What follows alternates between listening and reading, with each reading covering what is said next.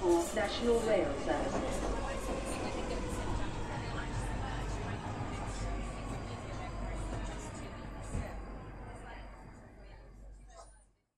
Bine te-am regăsit în stația Londra. Eu sunt Manuel Cheța de la manuelcheța.com și tu asculti podcastul Un român în Londra. De data aceasta suntem la episodul numărul 128, numit Say It, Say It Like You Mean It, Oven Ready, Oven Ready. În acest episod voi vorbi despre lovitura de teatru lui Boris în piesa numită Sucitul și Nebunul, despre călătorii prin Londra și, bineînțeles, despre Marea Așteptare. Vorbim aici de parlamentarele din România și despre vaccinul anti-COVID. Până una alta, să nu uit să pomenesc faptul că podcastul de față este partea Think Digital Podcast Network și mă găsești pe Podbean, iTunes, Spotify, radio.com, acolo unde am uh, emisie jumătate de oră în fiecare joi pe la ora 6 seara.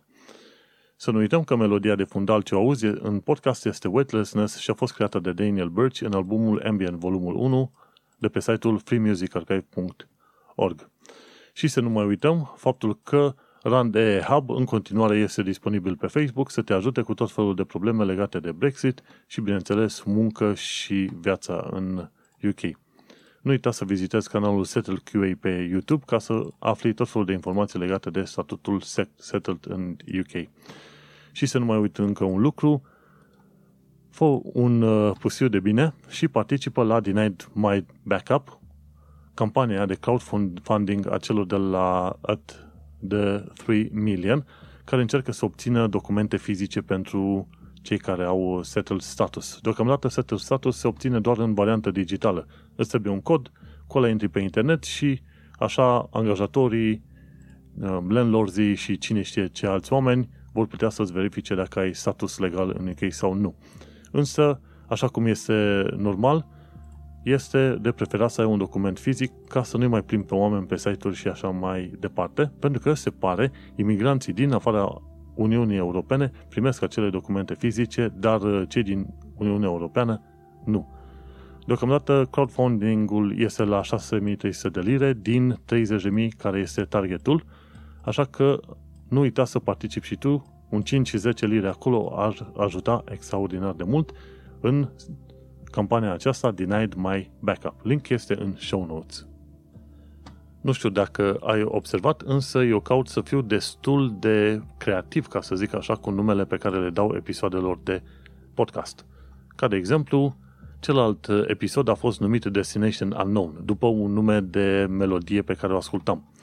Mai apoi a fost Blue Dabadi, după aia a fost un uh, articol uh, numit Tirania Algoritmului, un podcast, domnul N. Vrednic, care ai putea citi foarte bine domnul nevrednic, practic nevrednic să comenteze adresa României dacă ai plecat din țară și tot felul de chestii din asta, constelația C. Până în momentul de față, eu sunt singurul care îmi dau 4,1 stele pentru numele de podcasturi, pentru că n-am primit alt punctaj de nicăieri din altă parte. Deci, singurul punctaj este din partea mea. Oricum, mergem mai departe. Titlul de data asta este un fel de poezie, ca să, ca să zic așa. Say it, say it, like you mean it, oven ready, oven ready. Practic, este vorba de ultimele două, ultimele două, trei zile în care toți, tot Twitter-ul face mișto de către de Boris Johnson, care spunea că Brexit Treaty este oven ready. Tot, toată afacerea asta cu Brexitul este oven ready, este pregătit, poți să mergi mai departe, la fel cum am mințit pe chestiunea cu settled status și cu primirea statutului în mod automat și așa mai departe. Un lucru pe care trebuie să-l înveți de la Nenea Boris este faptul că atunci când un politician promite, face ceva, spune ceva, trebuie să îl iei la vorbă, să-l tragi deoparte și să-l întrebi fiecare cuvânt ce înseamnă. Pentru că, de exemplu, setul status automat însemna un lucru pentru el, dar înseamnă un lucru total diferit pentru restul planetei. Și, de exemplu, el zicea automat în sensul că dai click pe un link și faci o serie de pași și probabil vei fi aprobat sau nu. Pe când automat, în mintea tuturor celorlalți oameni de pe planeta asta, însemna, băi, ok, indiferent de proces, tu nu o să mă obligi pe mine să trec prin prea mulți pași ca să reușesc până la urmă să primesc acel settled status și era vorba să se primească un settle status inclusiv pentru cei care au venit doar de 1 sau 2 ani, nu să se facă un pre-settle status și așa mai departe. Și tocmai de, de asta am ajuns la piesa asta, la numele de piesă de teatru numit uh, Sucitul și Nebunul. Sucitul pentru că în ultimele, să zicem, 6-7 săptămâni a avut tot felul de suceli din astea, a avut o decizie și a doua zi a venit cu o decizie care să o uh, întreacă pe prima decizie. După aia, partea de nebun e faptul că el spune una, înțelege el ce vrea să se întâmple și ce vrea să însemne, pe când restul planetei însemne, înțelege total diferit. Tocmai de aceea, ultima situație cu Brexitul pe care a generat-o Boris Johnson, o denumesc eu o lovitură de teatru a lui în cadrul piesei numită Sucitul și Nebunul. Dacă în, în relație cu Theresa May eu ziceam că este Teen Lady, doamna de tablă, ceva de genul ăsta, în relație cu Boris Johnson nu pot să-l denumez decât Sucitul și Nebunul, pentru că e o expresie care îi se potrivește. După un anumit timp îți dai seama că anumite lucruri se potrivesc unor oameni. Cu alte cuvinte, cineva ca Boris Johnson nici n-avea ce căuta să conducă, orice ar fi să conducă, nici măcar o mașină, probabil. Dar, uh, nu. Asta e epoca în care trăim, în care cea mai mare democrație a planetei îl are pe un rasist și pe un nebun ca Trump la conducere. Așa că, dacă în America e posibil, de ce n-ar fi posibil în restul planetei? Și un alt motiv pentru care am denumit uh, Boris Johnson piesa Sucitul și Nebunul este faptul că de curând, în relație cu Brexitul, a fost la un moment dat tratat un fel de withdrawal deal, un târg de retragere. Și era vorba ca în acel târg de retragere să se, facă, să se îndeplinească o serie de condiții, printre care, două dintre ele, să nu să se, să se creeze un fel de vamă între Irlanda de Nord și restul UK, una, și a doua, ca statul, guvernul UK să nu ajute în mod preferențial firmele locale, practic să le susțină să dea ajutor de stat. Iar Boris Johnson a zis, ok, de curând nu vrea să mai respecte chestiunile la care s-a înhămat efectiv când a semnat uh, withdrawal deal, dealul ăsta de retragere, și zice, ok, nu, Irlanda de Nord va trebui să fie liberă să facă trading și economie cu restul Uniunii Britanice, United Kingdom, așa cum uh, îi se pare lui că este corect, plus, uh, bineînțeles, dacă are chef, statul, de ce nu, să ajute orice fel de firmă privată din UK cum, în contra sau împotriva acestui uh, deal. Și bineînțeles, toată lumea a sărit atunci și a zis, uite, oven ready și în momentul de față ceea ce face uh, Boris Johnson este pur și simplu să distrugă tot, toată munca pe care teoretic a depus-o pentru a ajunge la un pact cu Uniunea Europeană. În fine, nu mai contează. Ideea este că la un moment dat o bună parte din uh, Twitterati, cum se spune oamenii de pe Twitter, cei care sunt uh, europeni în UK, au ajuns să se sperie zi, și ziceau, băi, ok, dacă Boris s-a sucit pe chestia asta cu relațiile economice cu Irlanda de Nord și cu ajutorul de stat, asta înseamnă că la un moment dat se va suci și în relație cu settle status. Practic, la un moment dat să te pomenești că settle status într-adevăr nu se mai uh, aplică. Până una alta nu sunt discuții în direcția asta și deocamdată ești, ești protejat dacă ai settle status. Însă, dacă cunoști cât de cât uh, istoria UK-ului, uh, îți dai seama că chestiuni din asta n-ar fi total imposibile și improbabile, respectiv la un moment dat să zic că Boris Johnson, ok, settle status nu se mai aplică, schimbăm noi regula și vom face următoarea chestiune, pac, la un moment dat să descoperi că mai bine de un milion de europeni să fie obligați să părăsească, să zicem, UK-ul în mai puțin de o săptămână sau o lună. Nu ar fi imposibil. Am mai făcut chestii din asta, inclusiv cu subcontinentul indian, când, nu știu, cred că prin anii 50 sau ceva de genul, sau 40-50, au spus, ok, musulmanii să se ducă în Pakistan, în ceea ce a devenit după aia Pakistan, indienii să vină în ceea ce este acum India. Și le-au dat numai 24 sau 48 de ore să facă tra- transmutarea asta. Îți dai seama, a ieșit un haos total, o nebunie totală. Și e incredibil ce au făcut. Nu te-ai gândi că o țară poate să facă alte țări la un nivel atât de enorm, atât de mare chestiuni din asta. Și știind chestiile astea din istorie, bineînțeles, uh, te uiți foarte bine la Boris Johnson, îți dai seama că e sucit și nebun și atunci zici, ok, ăsta ar fi în stare într-adevăr să facă tot felul de măgării din astea extraordinare. Așa că nimeni nu spune că nu se va atinge niciodată de setul status, dar deocamdată să sperăm, să sperăm că trece toată afacerea asta și nu se atinge de setul status. Știi? Când te gândești la posibilitatea ca Boris Johnson la un moment dat să schimbe setul status și să vezi o mulțime de europeni să fie obligați să plece în termen de o săptămână sau o lună, la un moment dat te gândești că oricât o fi de proaste condițiile astea cu setul status, tot, tot sunt mai bine decât o situație din aia exagerată. Și nu, când vine vorba de prietenul nostru Boris Johnson, nu știi niciodată. Este o surpriză. Practic, pe lângă, să zicem, încezeala asta generată de COVID și statul acasă și probabil plictisul enorm, cineva ca Boris Johnson reușește până la urmă să-ți ridice tensiunea și vei descoperi că întinerești cu vreo 20 de ani de zile când îți bate inima de sare din piept. Cine știe? Poate fi un lucru bun. Poate omul ăsta este într-adevăr bun pentru sănătatea noastră a tuturora, într-un fel sau în altul.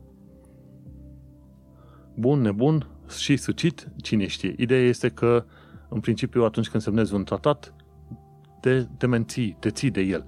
Însă se pare că până la urmă este foarte probabil că se va ajunge la un nou deal și cine știe cum va fi relația pe mai departe a Uniunii Europene cu UK-ul. Bineînțeles, un lucru pe care îl știu toți, inclusiv UK și UE, este că și unii și alții au nevoie de unii de alții, ca să zicem așa. Așa că, indiferent de cum mai are loc despărțirea asta interesantă, incredibilă, până la, la urmă situațiile se vor normaliza și vor fi împreună buni prieteni uh, și amici, vor uita toate poveștile astea neplăcute. Nu contează că, până la urmă, undeva între 3 și 5 milioane de oameni uh, au fost folosiți ca post, pe post de piese de joc pe o tablă de șah. șah. Dar asta este o altă poveste. Un lucru important de ținut minte este că, hai să zicem că mai avem unul, doi ani de zile de agitație, mai cu coronavirusul, cu Brexitul ăsta, după aia oarecum situațiile se vor uh, normaliza. Așa că mai suportă puțin acolo, mai bea un ceai, mai bea o cafea și mergi mai departe. Bun, despre ce mai vorbeam în uh, subtitlul de astăzi, despre călătorii prin Londra.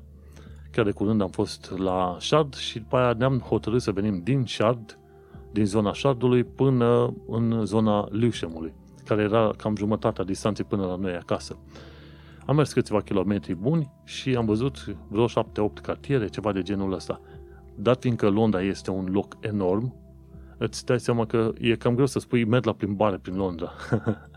la cât de mare este. Câteodată ți numai cu metroul într-o oră jumate și două să ajungi dintr-un uh, capăt în altul și îți dai seama, dacă cu metroul îți ia aproape două ore să ajungi dintr-o parte în alta, cât de mare trebuie să fie Londra.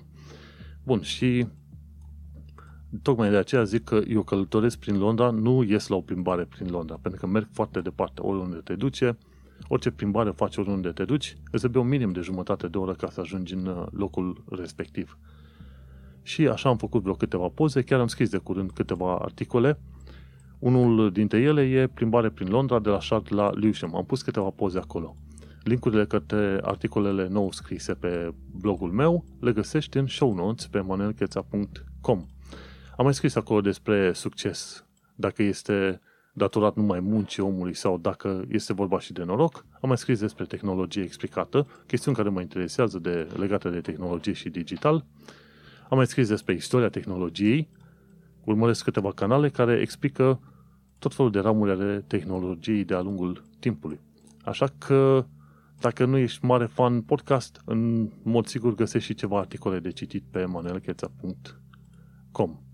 Și despre ce mai vorbeam în mod precis în noul episod de podcast este despre marea așteptare dăm voie să am un moment de reculegere pentru momentele și probabil ani în care noi credeam că lucrurile merg într-un anumit fel, monoton, poate urcau mai bine, mai, rău, mai rău sau nu. Și un moment de reculegere pentru acel timp dinainte de coronavirus. Ok, s-a terminat momentul. Important lucru este că noi în momentul de față trăim niște evenimente istorice extraordinare. Unul la mână, coronavirusul, 2, Brexitul, 3, luptele astea anticomuniste, lupte, deocamdată sunt proteste din Belarus, după aia lupta dintre SUA și China pe linie economică și tot felul de chestii în astea. trăim prin niște vremuri extraordinare.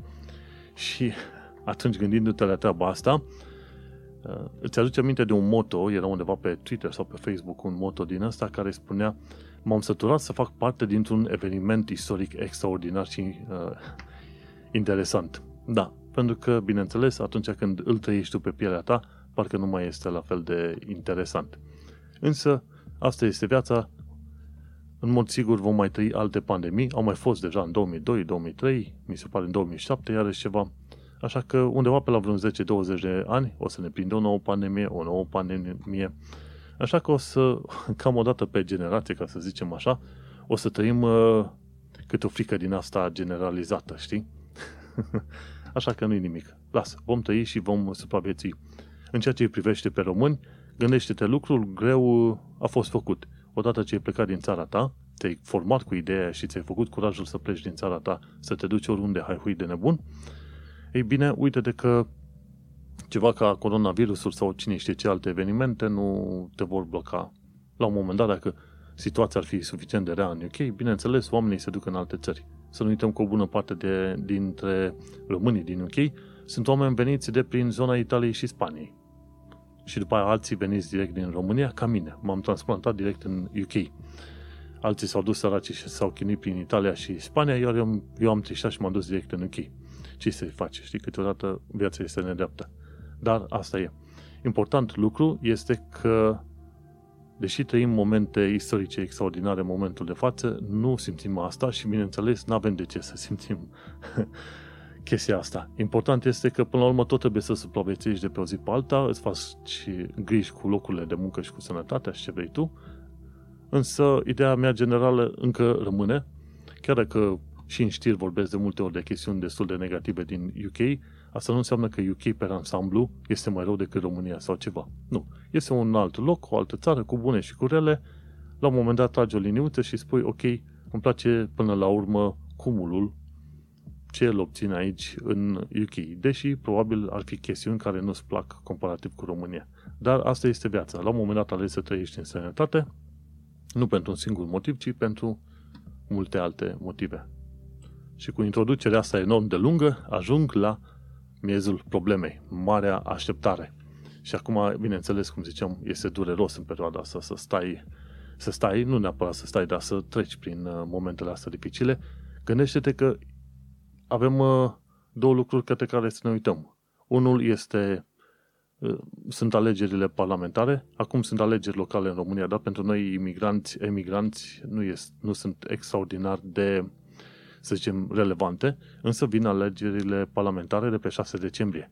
Nu uita să te înscrii, dacă ești în sănătate, la votul prin corespondență. Până în momentul de față sunt doar vreo 3000 și ceva de oameni, nu foarte mulți oameni care să se fie înscris la votul prin corespondență. Și așa că n-ar fi rău să te bați și tu pe acolo. Eu m-am înscris la votul prin corespondență, m-au confirmat că este totul ok și atunci rămâne să aștept să primesc plicurile respective, știi? Vot străinătate, să-i să mă uit, uite, 3579. De o săptămână încoace s-au mai înscris încă vreo 200 de oameni. Erau 3300 și ceva. Este foarte bine. Însă trebuie mult mai mulți oameni. Ar fi necesar să se înscrie, cine știe, între 50 și 100 de mii de oameni din sănătate, ca să zici că contează într-adevăr un, uh, un efort foarte mare din partea sănătății. Și este foarte important, votul prin uh, corespondență este bun, securizat, luat în considerare, nu trebuie să-ți pierzi cumpătul, ca să zic așa. Așadar, în așteptarea alegerilor parlamentare, nu uita să te duci să faci uh, vot prin corespondență. Tot ce ai de făcut este să te duci pe, stai să ne uităm acum, pe votstrăinătate.ro slash vot corespondență. Și atunci, foarte bine, o să poți băga acolo CNP, nume, adresă de e-mail, cod capția, ce ai tu nevoie, detaliile tale, buletinul tău și un alt act de locuit, de exemplu, de reședință din sănătate și cu asta basta. Deja au fost oameni care m-au contactat și mi-au spus că după ce au ascultat episodul de podcast, s-au hotărât să se înscrie la vot prin corespondență. Felicitări! Mergem mai departe. O altă chestiune legată de mare așteptare este vaccinul. Probabil pe la începutul anului viitor va apărea și vaccinul anti-COVID. De fel, eu, să, eu prefer să aștept vreo lună, două de la lansarea oricărui lucru, tehnologie, ce vrei tu, ca să văd că până la urmă funcționează și este acceptată și adoptată cum trebuie. Așa că atunci când va veni vaccinul, eu voi sta cam o lună, două pe tușe să văd că și să mă asigur că este tot în regulă, după care, poc, am să stau și eu să iau acel vaccin anti-COVID. Pentru că fără vaccinul ăla o să avem probleme serioase și nu o să putem să plecăm din loc în loc. Chestiunea în toată afacerea asta cu COVID-ul este că chiar dacă ai simptome mici, moi, slabe, cum vrei să spui, e posibil să rămâi cu efecte pe termen lung în ceea ce privește afecțiuni ale inimii și ale rinichilor sau poate chiar ale creierului. Așa că cât pot de mult stau departe de oameni și abia aștept să văd un vaccin în UK. Ca idee generală, atunci când este administrat vaccinul, de ce injecția, că de obicei vaccinul se oferă prin injecție, sunt și vaccinări orale, prin pastile, dar uh, foarte rar vezi chestia asta. De ce injecția se face intramuscular? Undeva la, la fese sau la umeri? Și de ce nu se face deja intra, direct intravenos? și nu mi-am pus întrebarea asta până când nu am întrebat în uh, urmă cu vreo câțiva ani de zile niște oameni și practic uh, la un moment dat un doctor mi-a spus chestia asta se face pentru că nu vrei ca corpul tău să genereze un răspuns extrem de puternic și extrem de rapid. Atunci când vaccinul este eliberat într-un mușchi, atunci sistemul imunitar atacă progresiv. Mai tare, mai tare, tot mai tare.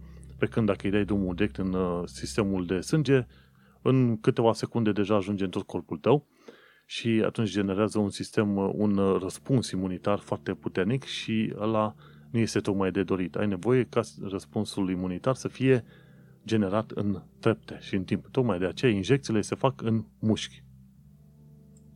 Oricum, injecțiile făcute în UK sunt mult mai simpatice, acele sunt mai micuțe și mai subțiri și e mai ok. Nu trebuie să treci prin uh, șocul de a fi înțepat cu un lac din ăla de 5 cm, 10 cm, cum erau la un, la un moment dat prin România. Dar hai să trecem la istorii ceva mai, uh, mai interesante. De exemplu, hai să învățăm puțin despre de ceva limbă engleză. La un moment dat, atât sunt de agitat încât uit să vorbesc corect limba română. Bine, oricum nu știu să vorbesc corect limba română, tocmai de aceea fac podcastul de față ca să mă educ. Și English Like a Native pe YouTube a făcut un filmuleț nou foarte interesant de vreo 20 de minute în care ți se spune ok, ce fel de termen poți folosi când ceva te enervează. Și poți să spui că aggravate sau anger. Sau la un moment dat poți să spui it's riling me up, rile, rile, scrie, se scrie rile, dar zici rile. Sau it's ur, it irks me. Sau it drives to distraction. Sau poți să spui it drives me mad. Ori, de exemplu, la un moment dat poți să mai spui uh, it provokes me. or I have a couple of pet peeves. Or cine știe, poți să spui hai să mai, mai era încă un termen foarte interesant chiar la început unde ești, așa, it bothers. Asta cred că e cel mai obișnuit. It, it bothers me. Nu este chiar așa de uh, mic. Sau, și un termen care îl găsești foarte des în UK este miffed. I am miffed. Sunt supărat, sunt puțin enervat pe chestia asta, știi? Și sunt mai mulți termeni decât ăștia care i-am explicat eu, dar nu uita să te duci pe uh, English Like a Native, să te înscrii la canalul ăla deși vorbesc, teoretic, citesc mai tot timpul în engleză, vorbesc engleza acceptabil, între 1 și 10 mi-aș da o notă de 6, ceva pe acolo, avea în trecere, însă o înțeleg foarte bine. Și cu toate astea mă înscriu la tot felul de canale de YouTube ca să învăț limba engleză, pentru că niciodată nu este suficient. Și mergem mai departe, mă interesează să vorbesc de niște informații practice acum, ci că mai nou, este greu să vinzi un apartament, să cumperi un apartament dacă apartamentul respectiv, dacă dezvoltatorul în sine nu are EWS Form, EWS Form, formularul EWS1, e ceva de genul legat un fel de formular ISU, de siguranță a clădirilor. Mai nou, din cauza chestiunilor legate de Grenfell și tot felul de probleme care au dus la incendiul ăla enorm, sunt, uh, sunt uh, noi, există noi reguli, iar băncile nu mai acceptă să îți dea împrumut dacă vrei să cumperi o locuință într-o clădire dacă clădirea respectivă nu are formul, formularul EWS. Și mi se pare că în momentul de față există prea puțini inspectori care pot să facă inspector de siguranță, inspecție de siguranță pentru clădiri și se pare că dacă cineva este într-o clădire care nu are formulare WS1, va trebui să aștepte probabil chiar și ani întregi până va reuși să, vin, să aducă un asemenea inspector și să obțină acel formular. Ani întregi până să reușească să vândă apartamentul ăla prin leasehold. Leasehold, da, cred că marea problemă este vorba de leaseholduri, pentru că alea sunt în uh, clădiri din astea mari. Sunt șanse foarte mici ca tu să iei un apartament freehold într-un bloc. Cele mai multe sunt clar leaseholduri. Și în momentul de față trebuie să fii foarte atent că dacă nu ți într-o clădire nou nouță sau ceva, e posibil ca banca să-ți refuze să-ți dea bani pentru că clădirea respectivă nu îți oferă formularul EWS1. Bun. O altă chestie legată de informații practice, cum poți afla ce informații personale sunt salvate în sistemul de imigrație și al granițelor al UK-ului. Și pentru asta există un link.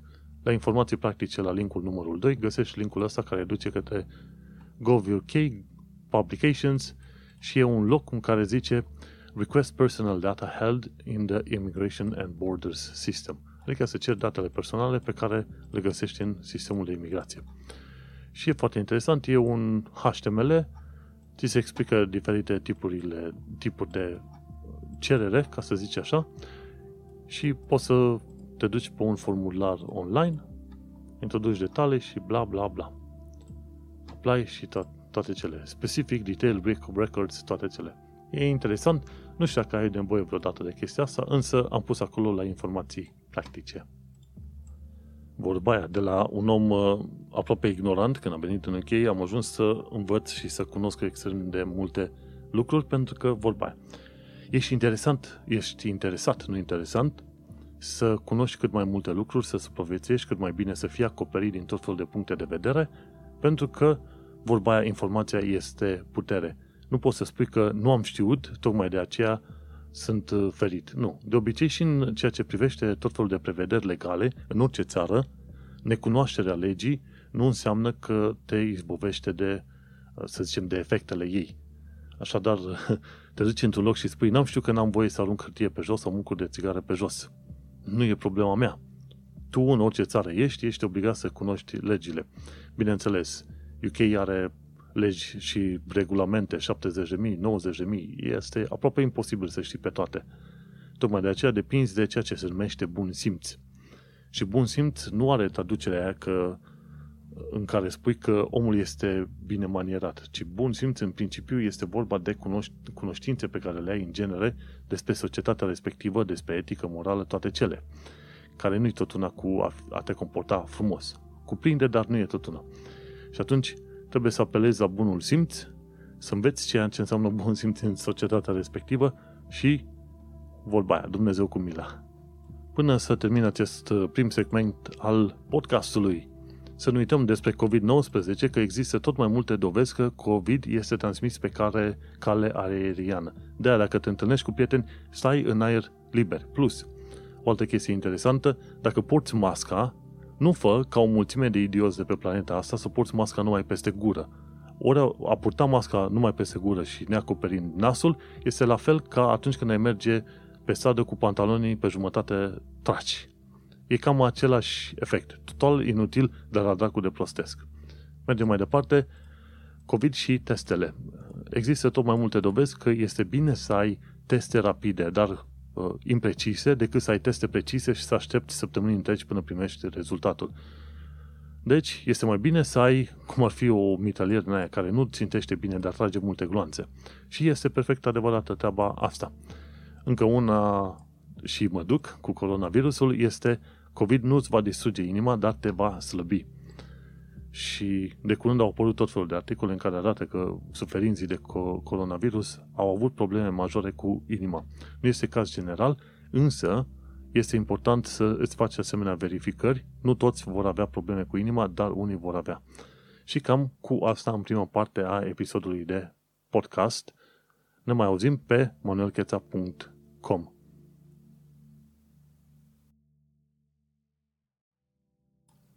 Am revenit după o pauză bine meritată în care am ascultat o melodie pe Spotify și mi-am adus aminte de o chestiune de curând, o chestiune enervantă legată de Spotify. Dacă tu ai podcast exclusiv pe Spotify și nu ai feed RSS, ăla nu este podcast, ci este pur și simplu o emisiune pe Spotify Game Over. Viitorul materialelor audio pe internet și toate cele este în orice caz podcastul. De ce? Pentru că în podcast ai episoade pe care le poți urmări când vrei tu. Este on demand, când vrei tu. Și un alt lucru bun pe care îl oferă podcasturile este un, uh, o specificație RSS, cum ar veni, o metodă prin care tu poți să accesezi episoadele de podcast în uh, mod descrescător, în principal, printr-un feed RSS. Și există tot felul de playere care se conectează la acel feed RSS și iau cele mai noi episoade de podcast, le downloadează în playerele tale. Ceea ce face un podcast podcast este faptul că, unul, este audio, al doilea este personal, oferă comentarii, al treilea punct, iar al patrulea punct, din punct de vedere tehnic, are un feed RSS. Dacă un, o emisiune audio pe care o ai tu este numai pe o singură platformă și nu poate fi distribuită liber pe orice fel de alte platforme, în special printr-un feed RSS, atunci acela nu este podcast, ci este pur și simplu o emisiune audio pe undeva. Vezi, și câinele este de acord cu mine. Un podcast, așa, știu. știu, știu, știu. Un uh, podcast are în mod obligatoriu feed RSS. Nu are feed RSS, nu poate fi distribuit și ascultat pe tot felul de platforme, nu mai este podcast. Iar Spotify, dacă este un podcast care este exclusiv pe Spotify, e bine să știi că ăla nu este podcast, ci este pur și simplu World Garden. Sau ești închis într-un siloz și nu ai cum să evadezi de acolo. Și sunt chestii din astea, mi se pare că au fost ceva YouTuber importanți, toate cele care au făcut contacte cu Spotify-ul, ca să aibă acolo podcastul, să-și creeze pod, podcast exclusiv.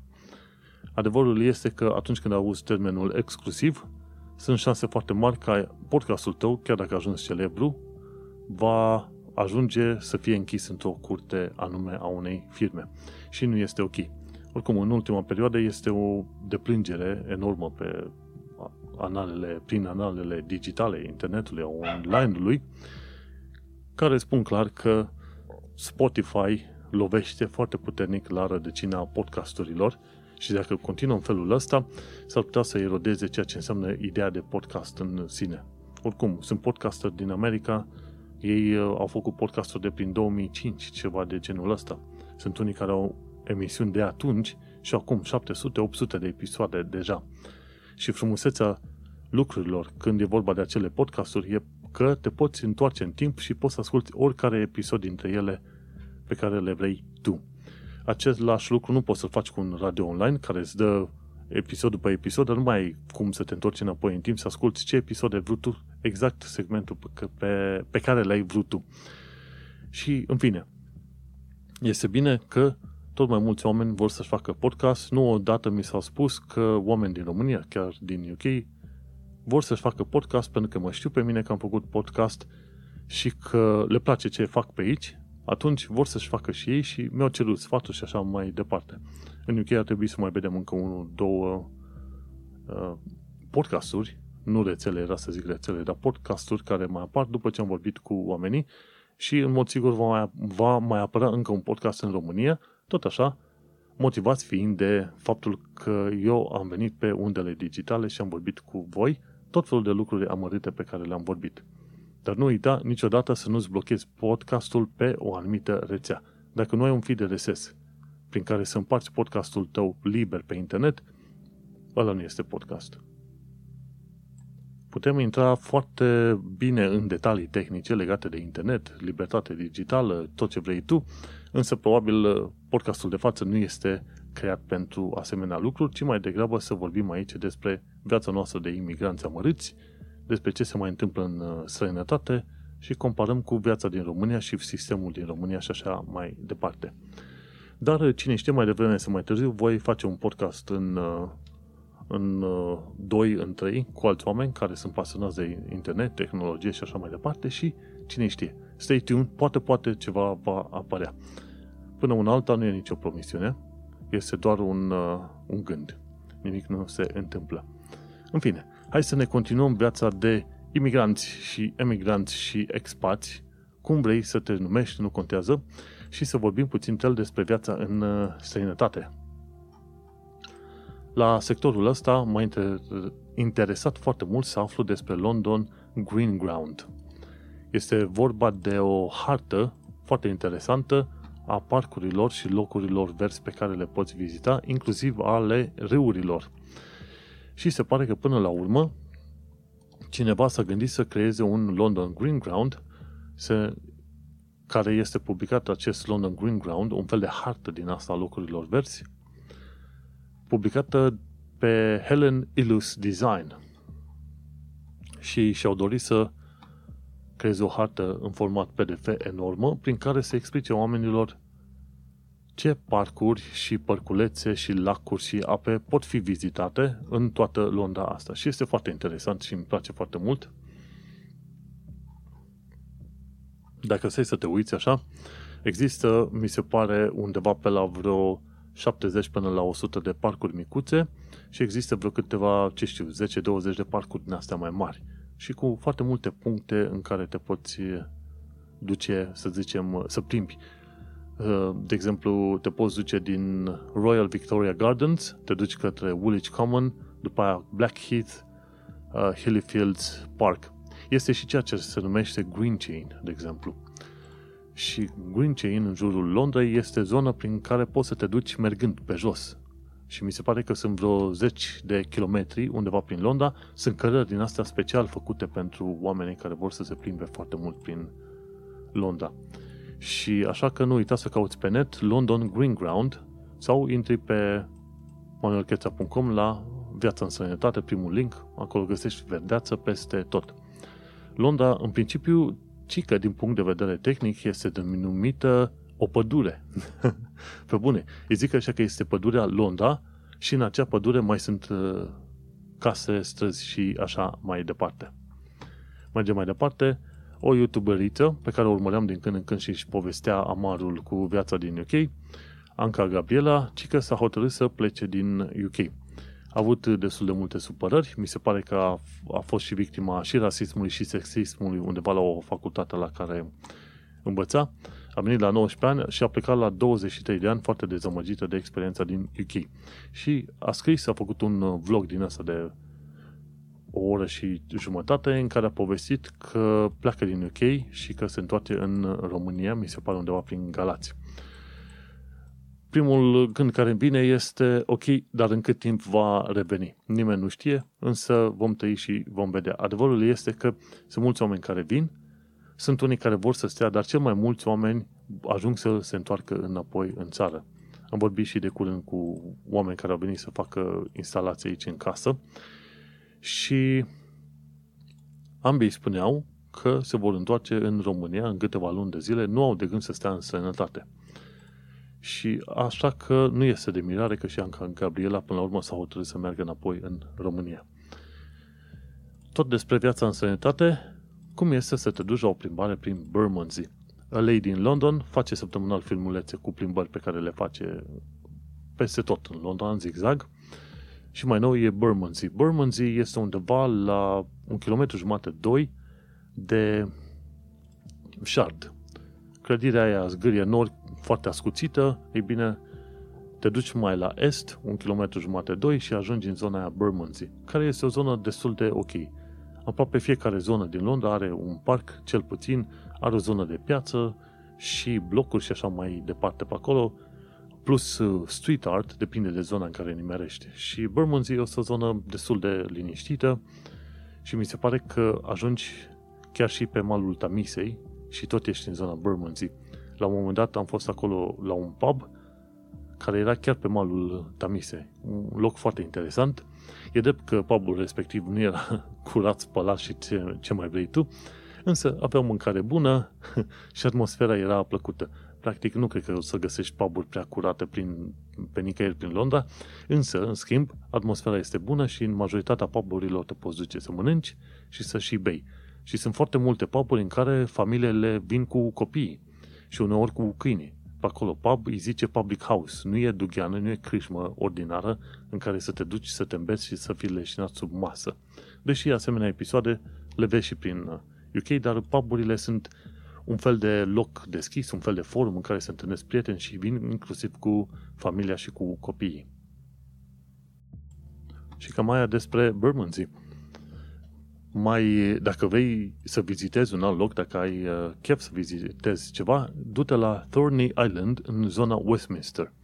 E un, uh, e un tip britanic, uh, nici nu știu numele propriu zis așa, Andrew J.D., ceva de genul ăsta îl cheamă, are un canal de YouTube numit Exploring London. Omul este foarte comic, dar explică niște detalii, dă câteva detalii istorice extraordinar de importante. El face omul cercetare, nu stă să glumească. Când îți face câte un episod din asta despre Thorny Island, de exemplu, se duce în istorie înainte cu 4-500 de ani de zile și explică cum a ajuns să fie numit locul ăla, ce schimbări s-au întâmplat, întâmplat de-a lungul sutelor de ani și așa mai departe. Și Thorney Island este o zonă de lângă Westminster, Palatul Westminster, și acolo, teoretic, era într-adevăr un fel de insulă, o, o mică deltă, care era generată de către râul Thorney.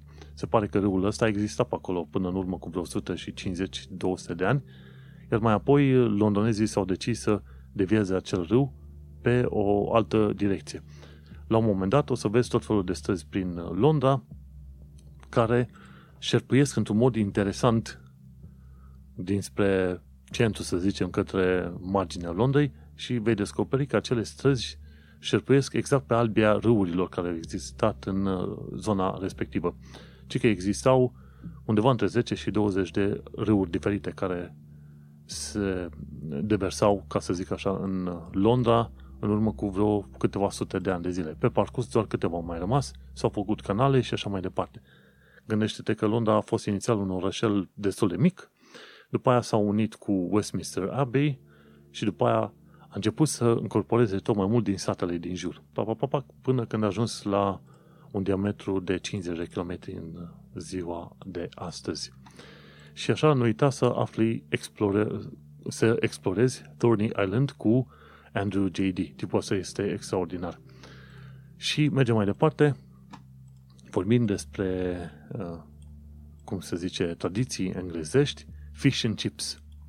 Asta este una dintre chestiunile care, să zicem, nu ar fi per, uh, aparținute sau generate în mod obligatoriu de către britanici, dar a fost adoptat și este o tradiție britanică. Fish and chips, te duci și cumperi pești și pește prăjit și cu cartofi prăjiți.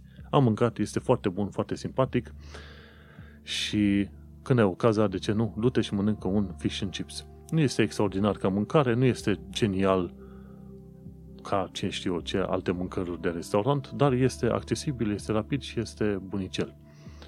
Și un fel de British breakfast. Când mănânci British breakfast, îți dai seama că îți dă într-adevăr energie, dar nu este o chestie extraordinară pentru care ți-ai tăia o mână, ca să zicem. Dar este o tradiție, este faină. Cât de des am avut ocazia, mi-am făcut și eu British breakfast, a fost bun. Și mai nou, ca tradiție, fish and chips. Când ai ocazia, du-te și mănâncă niște fish and chips. Și așa faci și tu parte din tradiția britanică. Și încă o chestie la viața din uh, străinătate, mai este doar o singură chestie, New York still going strong. Urmăresc și din uh, New York, pentru că acolo ce sunt niște români pe care îi urmăresc eu, români la New York. Este un canal foarte interesant care vorbește despre viața lor în New York. Și afli foarte multe, să zicem, secrete care nu apar în public și așa mai departe. Și cu ocazia aia urmăresc un alt tip, e tipul ăsta chiar american, Herbie Parr, și el vorbește despre New York și explica în uh, filmul lui de vreo 12 minute faptul că, ok, New York acum este în carapacea lui, este liniștit, dar mai apoi își va reveni și, bineînțeles, turismul, afacerile, tot ce vrei tu va crește și va se vor uh, restabili. La fel ca în Londra. Deocamdată este puțin amorțit, dar când trece toată nebunia asta, bineînțeles, toată lumea va fi în uh, full high gear. Știi cum e? Lasă că sunt vremuri grele, dar vor trece și astea și așa mai departe. Gândește-te față de ceea ce am trăit noi românii prin anii 90, o bună parte, nu toți. E bine, faptul că e un Brexit, faptul că este un coronavirus, faptul că stai închis în casă mai mult și așa mai departe, nu este o trage- tragedie, ci pur și simplu este un fapt al vieții. Asta e. Vom trăi și vom mai vedea. Nu sunt cele mai rele lucruri prin care am trăit și probabil după astea ar putea să vină și mult mai rele.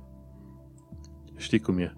Permite să fii optimist până când nu mai poți fi optimist.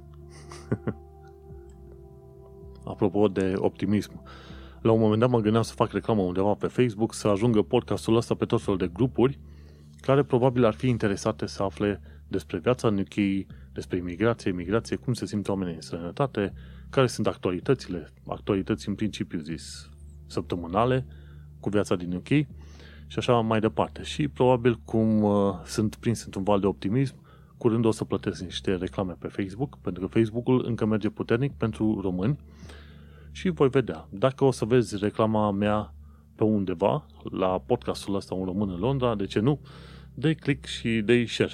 Cine știe, poate, poate tot mai mulți oameni vor uh, ajunge și vor fi, să zicem, prinși în mrejele podcasticului în sănătate. Până una alta, deocamdată am undeva pe la vreo 50 de ascultători fidei, fidele, fidei, fideuțe, fideli, care vin săptămână de săptămână și ascultă cum pot ei, cum știu ei mai bine, însă mă gândesc că mesajele de aici ar putea ajuta pe mult mai mulți oameni, pe 5.000, 10.000, 100.000, cine știe. Important este că este nevoie de cât mai multe voci care să transmită, să zicem, uh, ceea ce află, cum văd ei, cum simt ei legat de viața în uh, străinătate. Eu mă bucur foarte mult că nu sunt singurul care fac uh, care fac episoade de podcast. Mai este Vlad Bănică de la diasporacast.com și omul face tot felul de episoade în care invită pe altcineva să le povestească, să-i povestească lui cum trăiesc ei viața în Norvegia, SUA, Suedia, Franța, Spania, ce vrei tu mai departe. Și este un lucru extraordinar. Cu cât mai multe voci, cu cât mai mulți oameni care își fac episoade de podcast și nu numai podcast, orice ar fi, canale de YouTube, site-uri, orice, cu cât mai mulți oameni care vorbesc despre viața în sănătate, cu atât, cu atât mai uh, bine. Așadar, să, dacă faci episod de podcast, dacă faci un podcast și vorbești, nu contează orice episod faci, de ce nu? Dăm și mie de știre și să vorbesc și eu puțin despre tine pe canalul ăsta de transmitere a informațiilor, ca să zic așa. Eu nu mă bucur când văd uh, competiție cu ghilimele de ricoare. Când am văzut că e și diasporacast.com, oh, am zis, e bine, hai că suntem doi care transmitem și vorbim despre viața în sănătate și m-am bucurat enorm să văd canalul respectiv. Faci și tu un alt canal legat nu neapărat de viața din UK, dar de viața în sănătate sau cine știe un podcast românesc în diaspora, de ce nu? Dăm de știre, voi fi foarte bucuros să vorbesc despre tine. Acum, haide să intrăm la actualitatea britanică. Britanică? Londoneză. Dar cred că este mai mult uh, britanică. De ce? Pentru că n-am mai dat de ziarele ale Evening Standard pe care să le fușeresc aici, să le citesc în fața ta, să notez anumite chestiuni, pentru că nu am stație de metrou aproape de mine și Evening Standard nu se mai uh, furnizează, ca să zicem așa, pe la stațiile de metrou ca înainte. În fine. Prima știre în actualitatea britanică, Boris dă de pământ cu tratatul Brexit. Ce am zis mai sus? Lovitura de teatru a lui Boris în piesa Sucitul și Nebunul. Am înțeles că sunt și o parte, sunt niște stand-up comedy guys, girls în Londra și n-ar fi rău să vorbească și despre sucilia lui uh, Boris în perioada asta cu Brexitul. Bun, ce am mai aflat uh, este că cei de la Work Rights Center au nevoie de voluntari români. Chiar pe 6 septembrie au publicat pe Twitter și au întrebat Are you a Romanian speaker who is passionate about employment justice and community outreach? Our team in London needs your help. Și atunci cauți Work Rights Center sau pe Twitter at workrights, poți să voluntariezi pentru 4 ore pe săptămână să ajuți în proiectele respective. Să nu uităm, Work Right Center se ocupă de întrajutorarea oamenilor în probleme de muncă în mod exclusiv. Cred că au ajutat și pe chestii de Brexit, dar în principiu în probleme de muncă. Mergem mai departe. Când ziceam că Boris este sucit, era vorba de 12 situații efective în care Boris a făcut U-turns, ca să așa se traduce în engleză. O suceală din asta îi se zice U-turn, o întoarcere. Și cei de la cei de la TLDR News au făcut un uh, inventar, ca să zicem, a celor 12 U-turns. Și acolo, printre altele, au fost cele legate de școală, cele legate de furloughs, tot felul de situații în care azi Boris a zis că guvernul lui a zis că ceva se întâmplă și a doua zi vin total opusul. Și atunci cei de la TLDR News întrebau, băi, ăștia sunt oameni indecizi sau sunt flexibili? Eu presupun că sunt oameni care nu aveau ce căuta să fie pe acolo în primul rând și după aia continuăm discuțiile altfel. În fine, ce am mai aflat de curând este faptul că Home Office nu are probleme să expulseze, expulzeze refugiați fără a le da accesul la reprezentare legală. Cu alte cuvinte, dacă un refugiat a venit în, a ajuns cumva în UK, în mod normal, înainte ca Home Office să ia decizia de a-i expulza din țară, trebuie să li se ofere dreptul la accesul la un avocat. Și acel avocat de pe probleme de imigrație poate să uh, analizeze situația refugiatului respectiv și să fie lucreze în favoarea lui în relațiile cu Home Office. Dar Home Office cât de des poate nu le dă dreptul uh, refugiaților să aibă acces la avocați și atunci ce se întâmplă? Îi aruncă în avioane și pe aia îi trimite, conform tratatului Dublin pe probleme de imigrație, îi trimite în țara, într-o țară din, uh, prin care au trecut și care îi acceptă. Și așa sunt situații în care refugiații sunt din nou trimiși în Franța sau în Spania, țări prin care au trecut înainte de a ajunge în UK uh, și ajung pe străzi pe acolo. Tratatul ăsta Dublin, pe probleme de imigrație, spune că este acceptabil ca o țară să preia refugiații și să îi transplanteze într-o altă țară prin care au trecut până au ajuns la ei.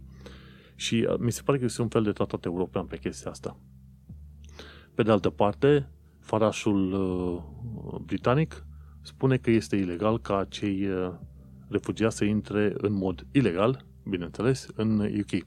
Adevărul este că, conform tratatelor internaționale pentru cei care sunt refugiați și au nevoie de azil, ei bine, ilegalitatea de a intra într-o țară este scoasă din uh, discuție. Cu alte cuvinte, în, dacă în mod normal este ilegal să intri într-o țară, în cazul refugiaților și celor uh, azilanților, nu este ilegal, ci este în dreptul lor să facă treaba asta. Și atunci aici sunt o serie de probleme, cred că am mai discutat pe chestia asta, home office face gălăgie mare și practic calcă în picioare oamenii care nu au uh, curaj și putere de a se, să zicem, apăra. Mergem mai departe. Guvernul UK a creat Kickstart, un plan de integrare a tinerilor la locul de muncă. Și în principiu este vorba de cei care au terminat liceul sau facultatea și vorba să se angajeze acum, dar nu pot din cauza COVID-ului. Kickstart este menit să dea niște bani firmelor care ar fi gata să angajeze tineri. Nu știu, mi se pare că plătește chiar o parte din salariul tinerilor este plătit de guvernul UK. Este o, foarte, o măsură foarte bună și laudabilă și sper să ajute cât mai mulți tineri care vor să intre acum în câmpul muncii în UK. Ce mai am aflat? Ci că 600 de cărți au fost publicate pe 4 septembrie din cauza coronavirusului. 600 de cărți într-o zi ar părea extraordinar de mult și asta este adevărul. Pentru că oamenii n-au putut publica cărțile de-a lungul timpului, de-a lungul anului și atunci foarte multe au fost publicate într-o singură zi. și se plângeau câțiva autori pentru că nu mai aveau timpul necesar uh, să își creeze o campanie din asta de publicitate pentru cărți. Dar un lucru ce trebuie știut este că UK-ul este printre primii, nu știu, 3 sau 5 pe locurile, uh, primele 3 sau 5 locuri din lume, la scris de cărți și, bineînțeles, la citit de cărți. Ok, e un uh, lucru extraordinar. Bun, mergem mai departe. Am aflat în ultima, în un, într-un articol recent, cred că de la The Guardian, da, faptul că 40% dintre polițiști au fost atacați în ultimul an la locul de muncă. Nu cred că poți să spui asta despre, de exemplu, polițiștii din România. Aici când sunt atacați polițiștii, n-au pistoale, au spray-uri câteodată, au chestiile alea electrice prin care te curentează și la un moment dat citeam cazul unei femei polițist care a fost atacată de un uh, individ ăsta instabil psihic, dar a fost atacată cu ciocanul, frate. Și nu știu dacă a reușit la se, cred că a rupt uh, mâna puțin, vrea să o lovească la cap. Uh, era o chestiune foarte terifiantă pentru polițista respectivă. Și aici chiar există pericol. În Londra, în UK, chiar există pericol pentru polițiști, nu pericolul pe care teoretic se plâncă la polițiștii din România. Hai să fim serioși. Amazon creează 7000 de locuri de joburi în UK. Și am înțeles că Amazon, printre toate joburile și uh, pe care le are pe toată planeta, 7000 nu înseamnă mult. Mi se pare că Amazon angaja, are vreo 1,2 milioane de angajați în total. O enormitate. 7000 de joburi pe UK, mm, e ceva, nu e extraordinar de mult. Gândește-te că în perioada asta sute de mii de britanici au rămas fără locuri de muncă. 7000, ok, e bine, dar nu extraordinar. Ce mai aflat de curând este faptul că, de exemplu, femeile sunt în continuare defavorizate, chiar și în UK, când e vorba de abuzul și trafic de persoane. Articolul din BBC vorbește de cazul la două femei omorâte și care n-au fost protejate când a fost nevoie să fie protejate de către poliție, când s-a reclamat că individul care uh, a avut o relație odată cu una, odată cu cealaltă, individul le maltrata. Dar în UK se pare că în continuare nu se pune mare accent pe, să zicem, uh, siguranța fizică a femeilor. Bun de știut este că trebuie să ai grijă mare la leasehold. Când îți iei un apartament în leasehold, sunt situații în care dezvoltatorul îți va ridica odată la câțiva ani de zile, îți va ridica, de exemplu, prețul chiriei sau prețul întreținerii și așa mai departe. Să, zic, să zicem că plătești 200 de lire pe lună în primii câțiva ani și după 5 ani de zile îți mărește la 400 de lire, de lire pe lună. Și este o chestiune extraordinar de mare pentru că de, și de nesimțită, ca să zic așa, pentru că la un moment dat dezvoltatorii n-au niciun motiv pentru care să crească prețurile atât de mare pentru atât de mult pentru pentru chiria pe teren, să zicem cum ar veni și pentru, ce știu, ce mai fi alte chestiuni de întreținere în asociație. Și trebuie avut grijă foarte mare când vrei să-ți iei un leasehold, pentru că va trebui să-l întrebi pe dezvoltator. Ok, crești, ai de gând să crești, hai să creăm niște condiții de contract pe care să nu le încalci, pentru că leaseholderii sunt uh, dezvoltatori în genere, caută să te mulgă de bani cât de mult pot ei. Ce mai aflat de curând este că 20.000 de review-uri false de la top 10 reviewer din UK au fost șterse de către Amazon. Se pare că la un moment dat se întâmpla ca vreo 7 din top 10 review-uri din UK să primească produse de la firme și atunci oamenii dădeau 5 stele pentru produsul respectiv și după aia vindeau produsele prin eBay. 200 de mii, 20 de mii de asemenea review-uri false au trebuit să fie șterse de pe Amazon. Din când în când mă uit la review-urile de pe Amazon și caut să văd. Este vorba de o laudă pe bune sau nu? În principiu, alea de 5 stele am văzut destul de des că sunt scrise extraordinar de lung și cu neașteptat de multe detalii, ca să zic așa. Și nu sunt, când mă uit la 5 stele, nu sunt foarte convins. Și atunci caut să mă uit la cele de o stea, să văd despre ce vorbesc și așa mai departe. Dar în principiu se pare că este greu să te încrezi în review-urile de 5 stele. O chestie ce am aflat de curând este că noi reguli de transfer de bani în UK cer ca tu să știi numere, numele real al beneficiarului. Altfel, transferul nu va fi aprobat. În mod normal, când faci transfer de pe, dintr-un cont în altul, să zicem că ai aplicație de Barclays, trebuie să știi account number și sort code. Dar aia nu mai este suficient, ci trebuie să știi și numele real al recipientului. Și au fost atâtea situații în care, neștiind numele real al recipientului, doar source code și account number, transferul nu a, f- nu a putut fi aprobat. Și asta e o măsură de securitate nouă implementată, pentru că înainte o mulțime de oameni, în special bătrâni, erau păcăliți, amețiți și li se cerea să trimită bani ca să, nu știu pentru ce, consiliere, orice vrei tu, la un account number și source code, atât. Și oamenii trimiteau bani acolo și serviciile nu, nu mai erau făcute. Tocmai de aceea mai nou s-a implementat chestia asta. Ok, dacă trimiți bani, trebuie să știi numele real al beneficiarului. Dacă nu-l știi, atunci uh, nu îți aprobăm uh, transferul și te anunțăm că sunt probleme legate de acel transfer. E o măsură foarte bună. Încă nu m-am întâlnit cu probleme, dar uh, vom trăi și vom vedea. Ce mai aflat? O știre, ce e, e posibil să fi fost un atac terorist la, în Birmingham, acum câteva zile noaptea, seara pe la vreun ora 12, un individ a înjunghiat mai mulți oameni. Nu se știu prea multe detalii despre asta, sincer, dar uh, e curios, nu știu acum. Încă nu s-a stabilit exact. Vom uh, vedea în curând, poate săptămânile astea. Și încă o chestie legată de actualitatea britanică, ci că sunt 500.000 de cazuri care sunt pe rol acum în sistemul de justiție britanic, iar cei de la The Guardian au spus că sistemul de justiție a fost văduvit de necesarul de fonduri de foarte mult timp deja. Și că există un foarte mare backlog, un șir foarte mare de cazuri care trebuie analizate și mai nou vor să facă în așa fel încât doar judecătorul să se pronunțe asupra cazului fără să mai fie chemați jurații în, uh, într-o serie de probleme. Și cei de la The Guardian atrageau atenția că în felul ăsta nu se mai poate face justiție corectă. Și una dintre chestiunile interesante pe care le-am aflat de curând e un moto din asta interesant care spune așa Justice delayed is justice denied. Practic, dacă nu se poate face actul de justiție în timp util, se consideră că de fapt ți-a fost negată justiția. Și cei de la The Guardian spuneau, trebuie să fie rezolvate problemele astea cât mai repede posibil, pentru că atunci te vei pomeni că dai de acte de, de vigilantism, adică oamenii să-și rezolve singur problema dacă justiția nu e în stare și nu are de gând să rezolve.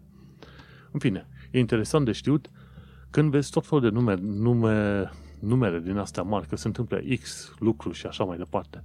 Asta nu înseamnă că UK-ul este rău, că UK-ul este uh, lawless, nebun și așa mai departe. Nu. Asta înseamnă că există ceva mai multă transparență în UK. Pentru că și în România se întâmplă atât de multe măgării, dar nu afli despre ele, pentru că nu există transparență. Așadar, nu trebuie să fii speriat când afli de tot fel de numere, numere din ale enorme, ci este important să te gândești că ajuns să afli de acele numere, numere enorme, pentru că există un oarece proces din asta de transparență prin UK. Și apropo de proces de transparență, la un moment dat râdeam de ăștia de la The Guardian, care îi făceau pe cei de la Extinction Rebellion uh, extremiști, pentru că au blocat uh, difuzarea, la un moment dat s-au dus pe la imprimerii și au blocat difuzarea multor uh, milioane de ziare, inclusiv a celor de, la, uh, de Telegraph.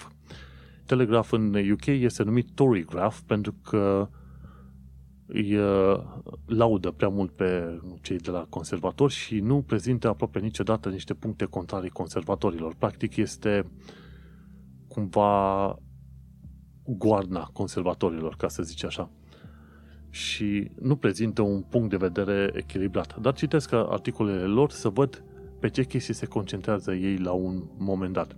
Și râdeam de cei de la The Telegraph că se plângeau de extremiștii de la Extinction Rebellion, când de fapt ar trebui să se plângă foarte mult de guvernul UK, dar la ei, la ei nu există... se plângeau la un moment dat de Extinction Rebellion că blochează libertatea presei. Și parțial este vorba. Este adevărat că blocând ziarele n-a fi difuzate, este o blocare a libertății presei.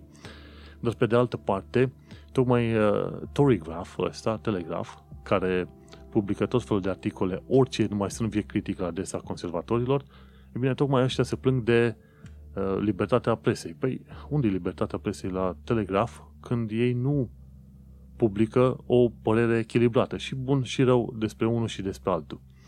Și chiar râdeam de ei. Bine, mă, v-ați găsit voi să vă plângeți de libertatea presei când voi încolo îi uh, iubiți cumva puțin cam prea mult pe conservatori. Să nu uităm, mi se pare că și Boris Johnson la un moment dat era scriitor pentru Telegraph.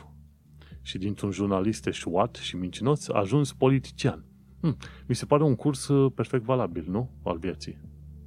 În fine, lăsăm torigraful și cursul vieții. Până la urma urmei, cursul vieții este că în momentul de față podcastul s-a terminat. Am vorbit deja mult, am obosit, e vremea să mă duc să mă uit și eu la un film și în momentul de față să încheiem noul episod de podcast. Sper că n-am vorbit prea mult și prea degeaba. În schimb, să nu uităm, acesta a fost episodul 128, denumit Say it, say it like you mean it, oven ready, oven ready. Și în episodul ăsta am vorbit, bineînțeles, despre lovitura de teatru a lui Boris în piesa Sucitul și Nebunul, despre călătorii prin Londra și despre marea așteptare a alegerilor parlamentare și, despre, și a vaccinului anti-COVID. Până în alta, eu sunt Manuel Cheța, mă găsești pe manuelcheța.com, tu ai ascultat podcastul Un Român în Londra și o să ne mai auzim pe săptămâna viitoare. Pa!